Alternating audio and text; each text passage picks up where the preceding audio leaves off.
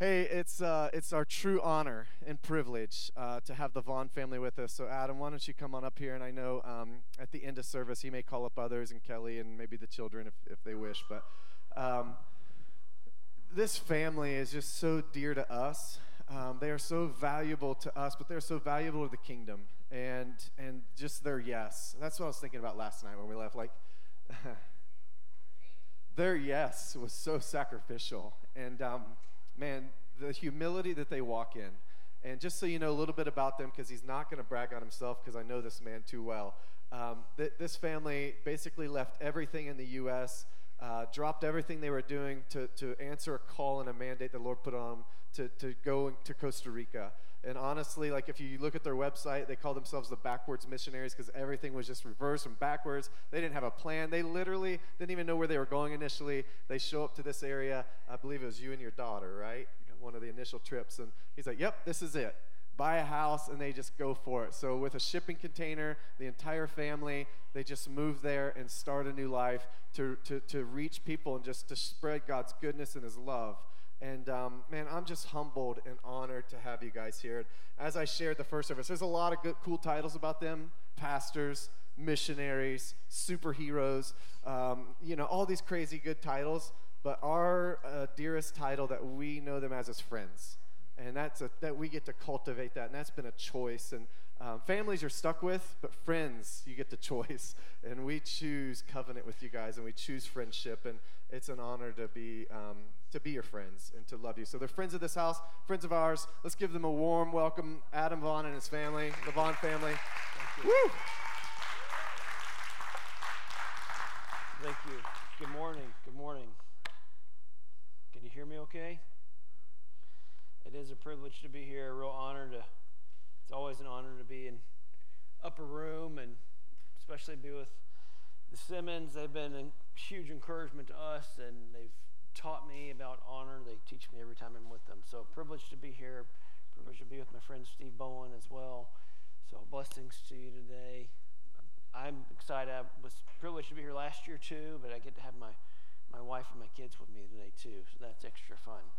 So uh, this morning, um, actually, let me pray for us. I want to pray before I get started. Lord, I just pray. I just pause for a second, and I just, I, I want to make sure that that I hear what you're saying to me. I want to make sure that we're faithful to receive whatever it is that you want to say. I want to make sure that uh, if you have something different than what I prepared, Lord, would just time just be pleasing to you? Would it honor you? Would it be about you? Thank you, Lord. For your goodness, your kindness. Thank you for family, as Aaron said. Thank you for friendship. Thank you, Lord, for just a love that we can't measure. Thank you for your mercies. I just pray right now, Lord, right now, even just speak through me. I pray that we would be challenged to hear your voice in a new way. We'll be careful about what voices we do hear, Lord, and we would be so intentional about advancing your kingdom. So give us wisdom and fresh insight about how we can individually advance your kingdom. Thank you that you allow us to be part of your hands and feet in this. Thank you for things like the turkey giveaways. Thank you, Lord. Would the church be what you've called us to be? In Jesus' name, amen. So it's great to be here. It's great to be back in the U.S. I shared first service. You know, I was in Target last week, and we don't have Target. We don't have big stores, actually. We don't have many paved roads where I am. But I was in Target, and I was looking for my wife, and walking up and down every aisle, and, you know, doing this thing. And it just felt like, man, now I feel like I'm in the U.S. This feels very familiar. It feels like something that I've done hundreds or thousands of times and doing things like Chick fil A. And so it feels great to be back. But um, more than anything, Chick fil A, more than anything, it just feels great to come together and be with a body of believers who are pursuing the Lord and worshiping together and with an expectation that He's going to move, He's going to stir, He's going to do something with a hunger. That's been a very rich gift. So thank you. Thank you. It's an honor to be here. I was reminded of something uh, happened to my wife and I not super long ago. We were several hours away from the family, from the kids, and we're on our way back. And again, there are no street names, there's no street signs If you go in the one big city that we have, San Jose, there might be a few street signs, but it's just roads, and the roads are normally dirt. So my wife and I were coming back, and the roads were mud, and I have the little navigation app on my phone, and it's telling me which way to go, and I'm following it to the T, right? Doing exactly what it says because I'm clueless about where I am. And this is different. We don't have, you know, a gas station every 100 yards. Sometimes it's an hour or two before you have a gas station, We're just little back roads, and I'm following it. The mud's getting deeper and deeper and deeper, and the car gets stuck. And I've got this old 1985 Land Cruiser, really cool car, stuck in the mud, right? So I get out and I'm walking in the mud, and it's going up to here on me, and I put some branches and some rocks under the tires, and I keep going, right?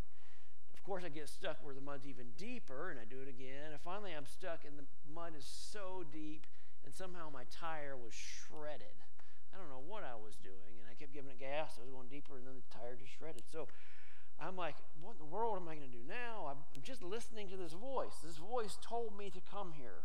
This voice told me this is the way home, and I, uh, I try to find someone who can tow me because I've got to get out. But Costa Rica, normally tow truck is just like a friend who has a rope. I mean, that's how it works. And so I find somebody who has a tow truck, and they're like, there's no way we can get to you. I mean, what in the world were you thinking to drive that deep into the mud? There's no way we can get to where you are. Your only option is basically to get a tractor to tow you to the tow truck. I said, all right, fine, we'll, we'll do that. Tractor tow me to the tow truck. Tractor comes, tractor rips off my bumper, and then punctures the car with the fork. And then uh, they take the car, and of course, after they take the car, they steal parts off of my car and steal stuff. And the whole time, I'm like, I was just listening to the voice of my navigation app. I mean, this is supposed to be like a helpful voice, right? It's supposed to tell me what to do and keep me out of trouble. And uh, I've, I've really been able to relate to this story because sometimes I believe we have these voices that we're listening to, and they're they're nonpartisan voices, and we think they're voices that are helping us and guiding us, but they're not actually helping us and guiding us. They're not actually leading us in the direction that we want to go. Sometimes we feel stuck and we've done what we think was the right things to do, right? That's how I felt during the pandemic. I've just felt depressed and stuck most of the time. And I thought, well, I think I'm doing the right things, but I sure feel stuck. And so, it, in the midst of the pandemic, I was pretty diligent about doing some studies and studying, and I found something that really gave me a lot of hope. And it's something that happened in what's called the patristic period. And, and what I'm going to share, I'll explain it. Is, I guess you've probably heard most of this before. That's okay. It's really good to be reminded of biblical truths. You know, the word remember is repeated 144 times in the King James Version. Because as believers, we have what I call spiritual amnesia. We forget things, right? It's good to be reminded. And so, what happened in the patristic period, boy, sure brought a lot of hope and encouragement to me. And so, before I share that, I want to just lay this foundation, though. The foundation of my message is that I want us to know we have right now, in this moment, what we need to advance the kingdom. Like before I say another word, before anything else, we have what we need to advance the kingdom. That's Christ in us, the hope of glory. We have that. That's what it tells us. Colossians 1:27. Ephesians 1, verse 13 and 14 say this When you believed, you were marked in Jesus Christ with a seal, the promised Holy Spirit, who was a deposit guaranteeing our inheritance until the redemption of those who are God's possession to the praise of his glory. Christ in us, the hope of glory. Ephesians 1, we have the Holy Spirit within us as a deposit, as a seal. 1 Corinthians 6 said our bodies are a temple of the Holy Spirit. We have what we need right now to advance the kingdom. So here, here's what I studied that was really encouraging to me. Um, we know the book of Acts starts basically, Jesus has been resurrected. He ascends to the Father, He sends the Holy Spirit. Uh, we have the birth of the church, and we have the missionary journeys of Peter and Paul, right? The patristic period is what happens after that. After the apostles had died, after the New Testament times. Well, then what happened? And so this is what happened.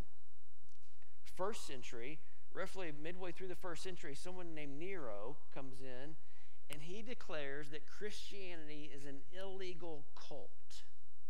And he begins to persecute Christians. So listen to this. This is really important. Christians are being persecuted, discriminated, tortured, and killed. All church services become basically secret and closed. There's no inviting friends to church service. Basically, a deacon would stand outside and, and block people from coming in. If someone tried to come in who wasn't a baptized believer, part of that church family, he would not let them in. So, this is what the church is like closed meetings. There's no outreach events. There's no record of missionaries or evangelists in this period because it was too risky.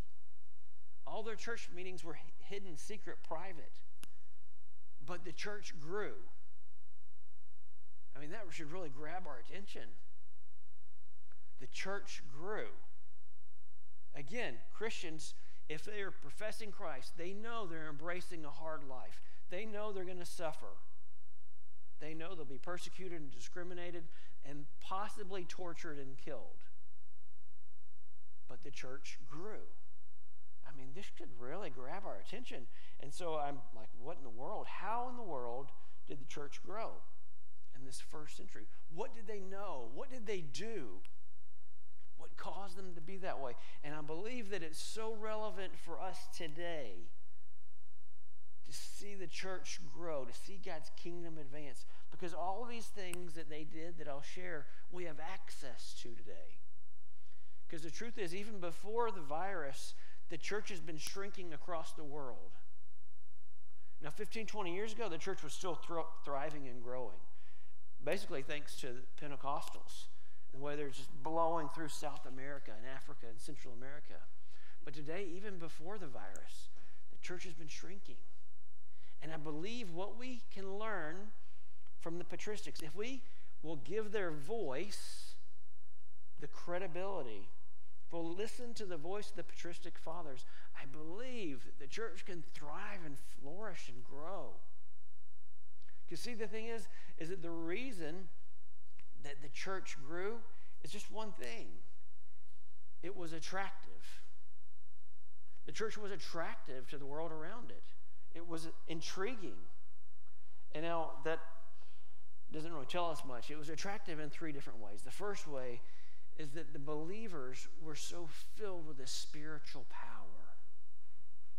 Their lives were marked by the Holy Spirit. First, it was a power to endure torture, supernaturally endure torture.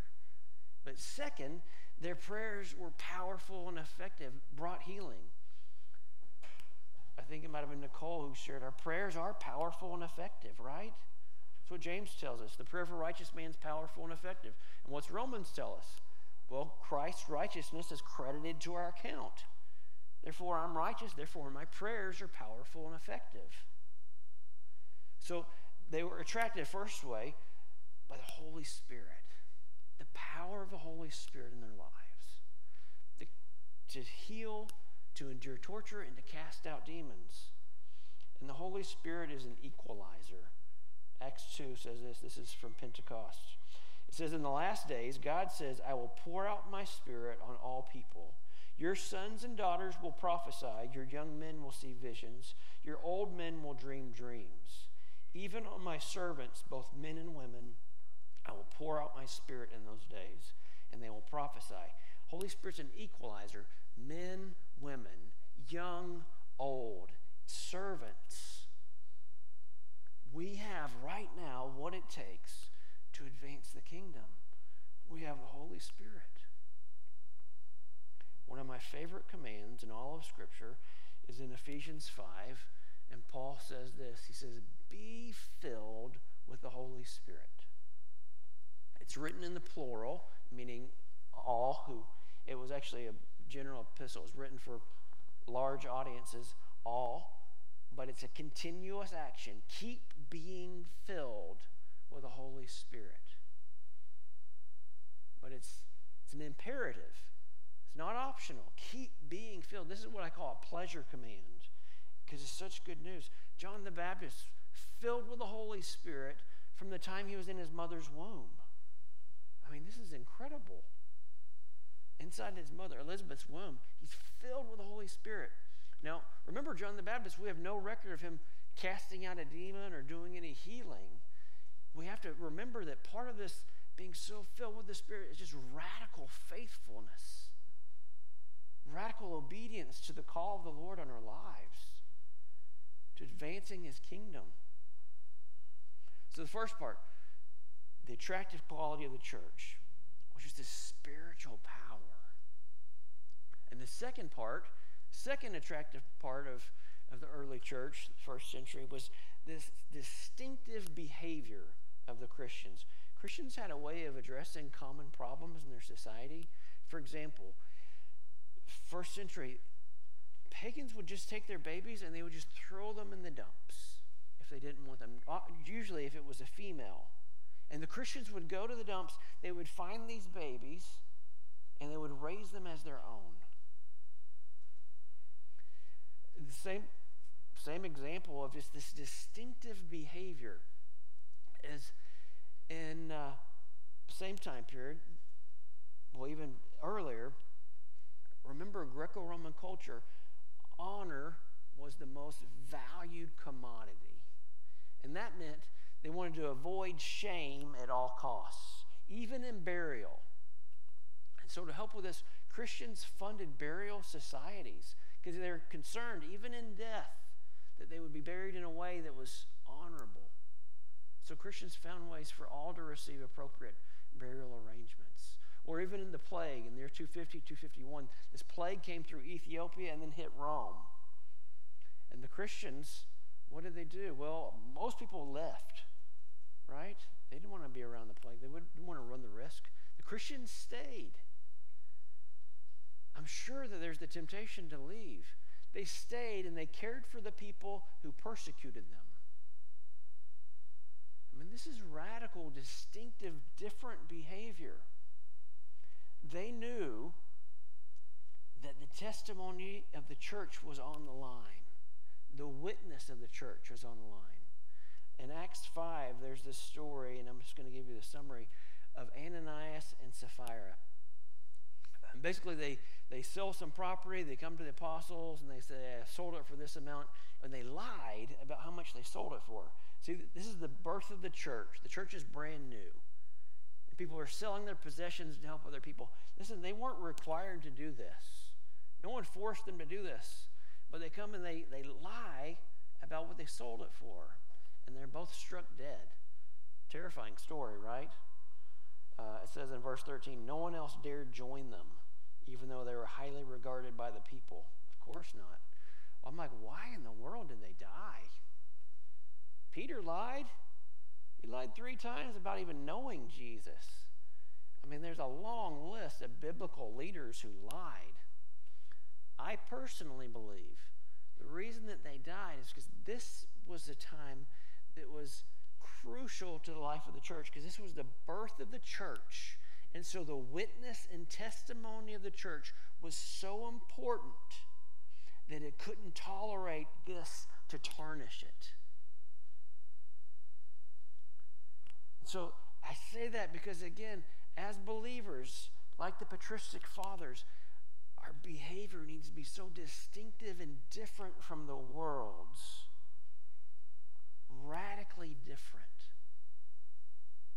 The third attractive quality of the patristic fathers was that they were what I call resident aliens. They lived as citizens of heaven their, their thinking and their lives weren't formed by the culture around them. See, they shared a common thinking and belief system, but again, it wasn't from where they lived, it was from what they knew to be true about Jesus. They looked like aliens and I understand what it's like to be a resident alien. You know, where I live, I look very different. I speak very different, differently. I have different culture. I stand out. We Costa Ricans are called Ticos, and we attended Tico church for years, and we're the only ones who weren't Ticos. And so we stand out a little bit. We understand. And, and it's lonely being like the alien, right? Well, see, in this first century, in this patristic period, they had this sense of Catholicity. And I, I'm not referring anything to the Catholic Church. What I mean is they had this, this collective identity. Because of the shared beliefs that they had, they had this togetherness, this commitment to it together, which enabled them to endure what they would not have been able to endure on their own. If you've ever been part of a, a team and you know that you're together, can endure a lot more than if you're trying to do it on your own. Again, they weren't formed by the culture around them. And I want to make sure that we know that we're being shaped and formed by what's around us, whether we realize it or not. We have to be very intentional about what we allow to shape and form us. Because I believe that unfortunately, the church is often buying into some of the world's belief systems. For example, I believe that the church, at least it's been my experience, and by my experience, I mean my life, um, often idolizes and worships productivity. Like, I like productivity. I mean, even when I'm depressed, which seems to happen regularly, I'm a really high functioning depressed person because I like productivity. I'm still one of those guys who carries around a paper planer. I love to get things done, I love to plan it out. And productivity is good. And I know what the Bible says about I, definitely it's important that we work hard and we're faithful stewards with our time, our talents. I'm a big fan. He who doesn't work doesn't eat. Definitely support all that. But there's a difference between that and worshiping productivity. See, we've gotten to where we live in a culture where exhaustion is a status symbol, it's something to be esteemed. And the truth is, is the Bible speaks much, much more about rest than it does about productivity. Because if we're really going to be serious about this being filled with the Holy Spirit, keep being filled, then we're going to have to be still. We're going to have to rest. We're going to have to be quiet. We're going to have to listen. Renew our minds with the truth. The Bible's full of these verses. Thomas Merton says that when we're busier than what God calls us to be, we do violence to ourselves. And Eugene Peterson says this he says, We're busy because we're vain. Basically, I want people to think I'm important and I'm significant. And what better way than to have a really full agenda to appear busy? People will think I'm important and that I matter. So, again, I'm not undervaluing being faithful to work hard. But what I'm saying is that we're letting a cultural thought come into our minds when there's biblical thoughts that should be guiding us the biblical thoughts are being still before the Lord, just resting in Him. There's a Bible verse that you've, I'm sure you've heard before, Hebrews 4. For the Word of God is alive and active, sharper than any double edged sword. It penetrates even to dividing the soul and spirit, joints and marrow. It judges the thoughts and attitudes of the heart. Nothing in all creation is hidden from God's sight everything is uncovered and laid bare before the eyes of him to whom we must give account. This is a powerful verse, right? A lot of preachers like to share this before they preach because they want to just remind us of the authoritative nature of God's word, the power of it. But the truth is, the context of this verse, the word of God is alive and active, is about entering into the Sabbath rest. People love to read it without reading the context. I'll read the context for you. These are the preceding verses, starting in verse 9. There remains then a Sabbath rest for the people of God. For anyone who enters God's rest also rests from their works, just as God did from his. Let us therefore make every effort to enter that rest, so that no one will perish by following their example of disobedience. The very next verse is the part about the Word of God is alive and active. Do you see? It's telling you the Word of God is alive and active. They will divide bone and marrow. It's grabbing your attention, but it's grabbing your attention right after it says the importance of us to rest. Listen, God didn't need to rest. He set an example for us to follow as a gift. He has our best interest at heart always. But if we don't rest, well, we shouldn't expect to keep being filled with the Spirit. We shouldn't expect to listen, shouldn't expect to hear Him if we're not still and quiet to listen. I've had those seasons where I feel like, man, the Lord hasn't spoken whatsoever in a long time. And then I quickly realize, well, I haven't really listened either. Been busy, been patting myself on the back because I'm so busy doing so many good things. I don't think the Lord's impressed. So in other areas, we have um, we have this worship of productivity. I, I believe that sometimes we worship certainty, and I'm saying this again because certainty was not something that the patristic fathers embraced the way we feel like we need to have it. They embraced mystery. And the more that I study the scriptures, the more that I study theology, the more I realize there's just a lot of things that aren't completely clear, a lot of things that there's tension to. And the world tells us that we have to be in this polarized camp, this area or this area. You have to be one or the other. When there's a lot of tension in the middle, actually.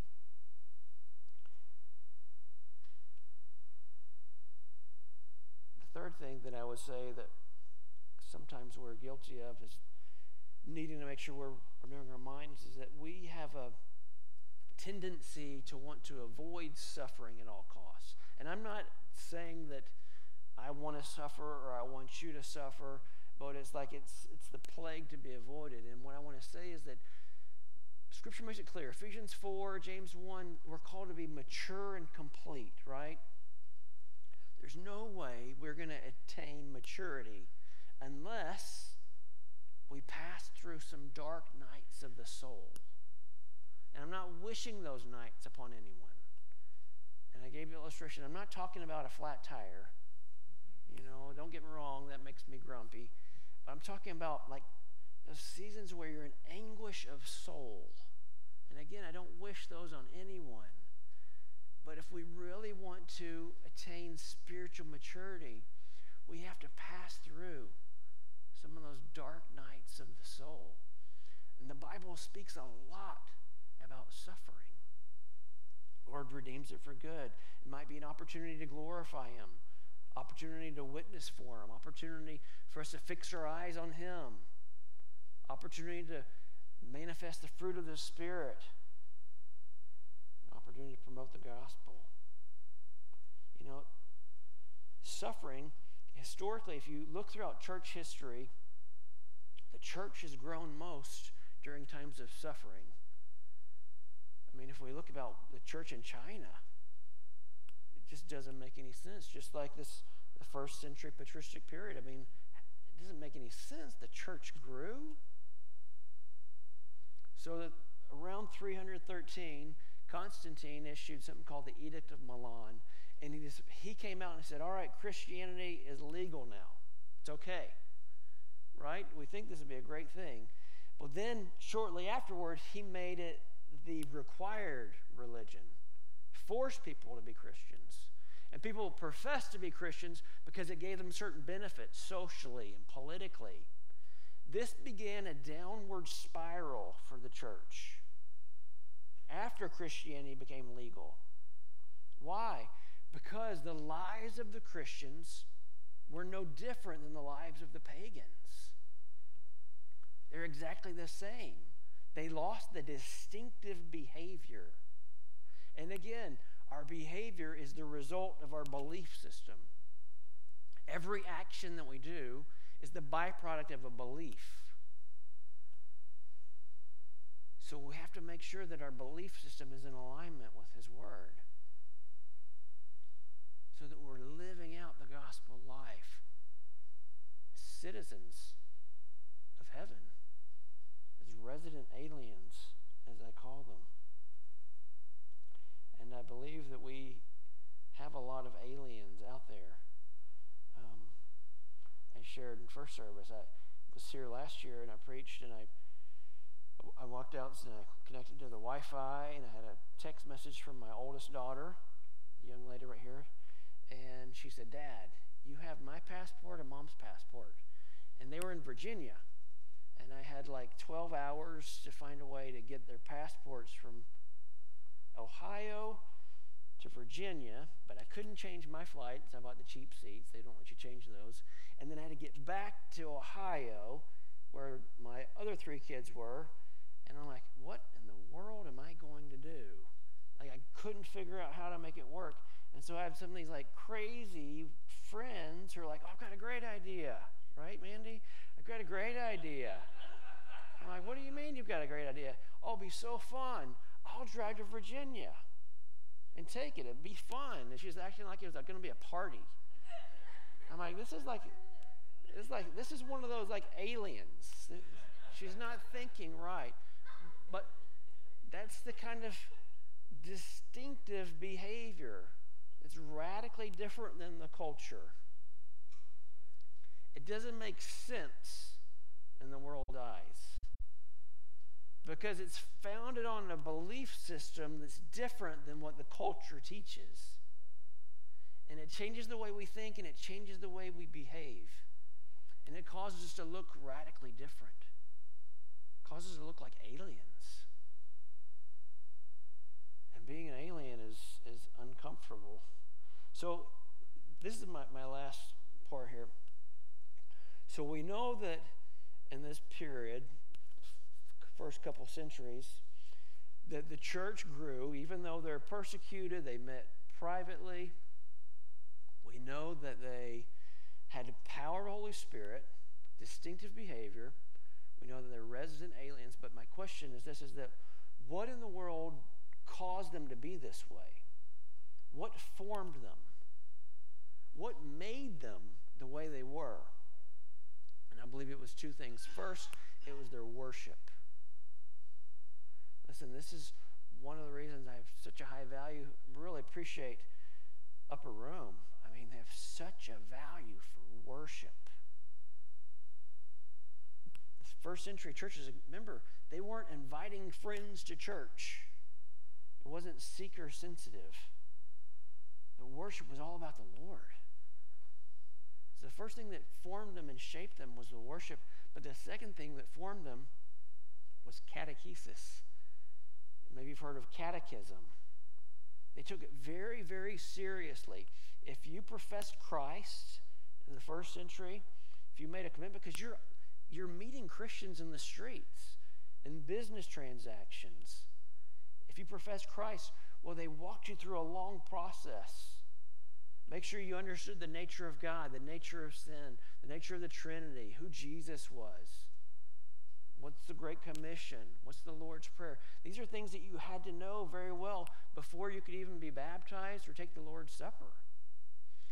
In the fourth century in Spain, sometimes the process was five years long before you could be baptized or take communion. And I'm not proposing that. I believe that when someone professes Christ, they should be baptized, invite them to the table.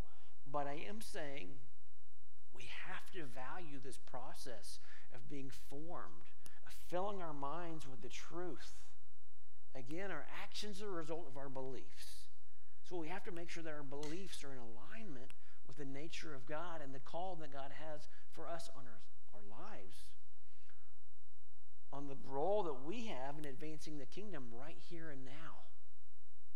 And we can do that right here now because we have Holy Spirit in us. But at the same time, let's keep learning more and being careful about what's forming us and shaping us so we can be even more effective for the kingdom. So, whether we realize it or not, we're being formed by what's around us. So, the question is, is what are we going to do about it? Um, I'm going to invite my, my wife to come up just as I, I close with this.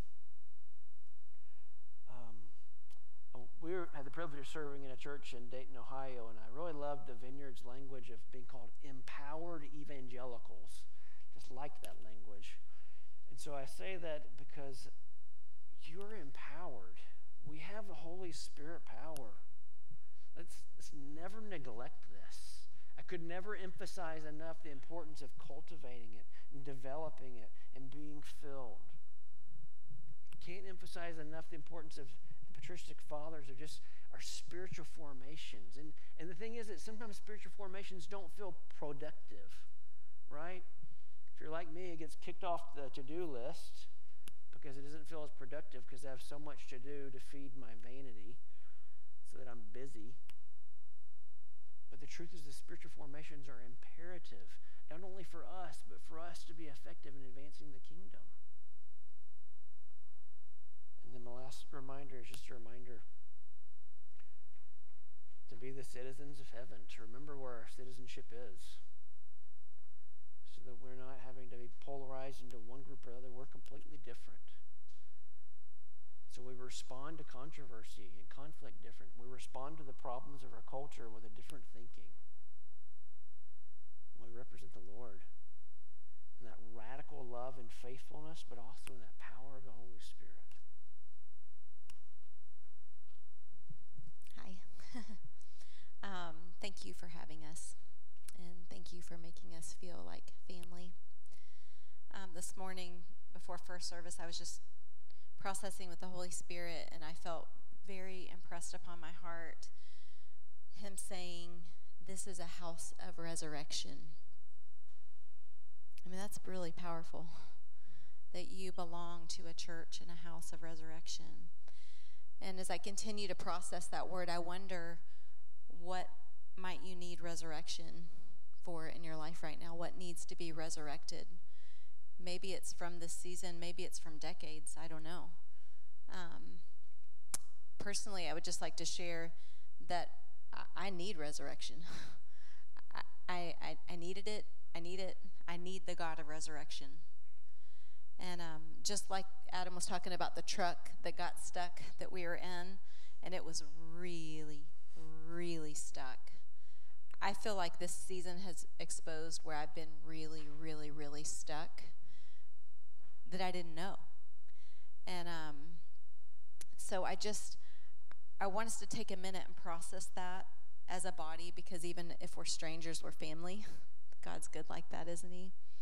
Um, and so I just want you to process okay, God, would you reveal in me what needs to be resurrected? you know, for me, I think in this season, what what God has really graciously shown me is is that my problem really isn't the problem. My problem is is that through the problem, I've moved away from the cross, and I've lost sight of the cross because when I'm when my posture is before the cross, I really don't have a problem anymore. And that's the beauty of it. And so I want to get back to the place where I'm like, the cross is ever before me. It's ever before me. It's ever before me. It's ever before me. It shapes my character. It shapes my thoughts. It shapes how I raise my children. It, it raises how I handle inconveniences. The cross is ever before me. I have no complaint. So I want to revive that in myself this morning and revive that in the atmosphere this morning and just remind you of something. Um, in my lostness, it was so sweet this morning. Eloise, my middle daughter, and I, we were listening to some worship music, and I think she and I really like to connect through that. And so we were listening to the words, and it was a new song, and we were both like, whoa. And it, the words were, I'm prone to wander, and you're prone to chase me. So, in the midst of our stuckness, in the midst of losing our place before the cross, he's, he's like, I'm chasing you. I'm chasing you and I'm resurrecting you. I'm the God of resurrection, continual resurrection. And so, I, um, if I could just release one last scripture over you that I'm releasing over myself as well, and it's the encouraging words in Ephesians 6, and it says, You're destined for all things, and you will rise victorious. So, in the battle that you are in right now, you will have victory. It may not feel fun. It may not feel fancy, it may not feel shiny, but you will rise victorious. And that is a good word. And resurrection is in this house. So I just release that over you this morning. If you bow your heads, I'm going to just release a blessing over you, and then we'll we'll dismiss you unless Pastor Aaron has something like to say. Lord, I just I just release blessing in the name of Jesus over this church family, over all who are present, Lord. I just pray that they would know the power of your love, but also the power of your Holy Spirit in them, Christ in them, the hope of glory. Would you be stirring and refreshing and filling, Lord? Would they hear your voice louder than all of their voices? And with the voices that are speaking that are not your voice, even though the voice seems to be seems to be guiding, Lord, would we just turn our ears back to you? Lift our eyes back to you. Would we know your voice? Lord, would we be radically different than the world around us? And our thinking and our actions and our responses would we be marked, just as we read from Ephesians 1, with this seal of the deposit, Lord, be marked by you. So I just release your spirit on my friends this morning. Release your love. Would you just be encouraging and refreshing? Lord, whatever needs to be resurrected in their heart, maybe it's hope. I know that's what I needed resurrected in the midst of the pandemic as I wallowed in my misery. Thank you for resurrecting hope. Lord, would you resurrect hope right now? By this dreaming, thank you, Lord. Maybe you need to resurrect peace Yeah, Lord, would you be birthing peace right now. You encourage and refresh? Thank you, Lord. Thank you that you never stop doing us good and that we can, even though, as I mentioned, there's so much that's uncertain, there is a certainty in that you're always you're always good, you're always loving, you're always kind, you're always faithful. You're working things for our good. Lord, we just would we just have so much peace and joy because of that the confidence that gives us. So we love you, Jesus. We thank you. Again, blessings on my friends. Would they know your love this morning and they respond to it in a way that brings you glory. In Jesus' name, amen.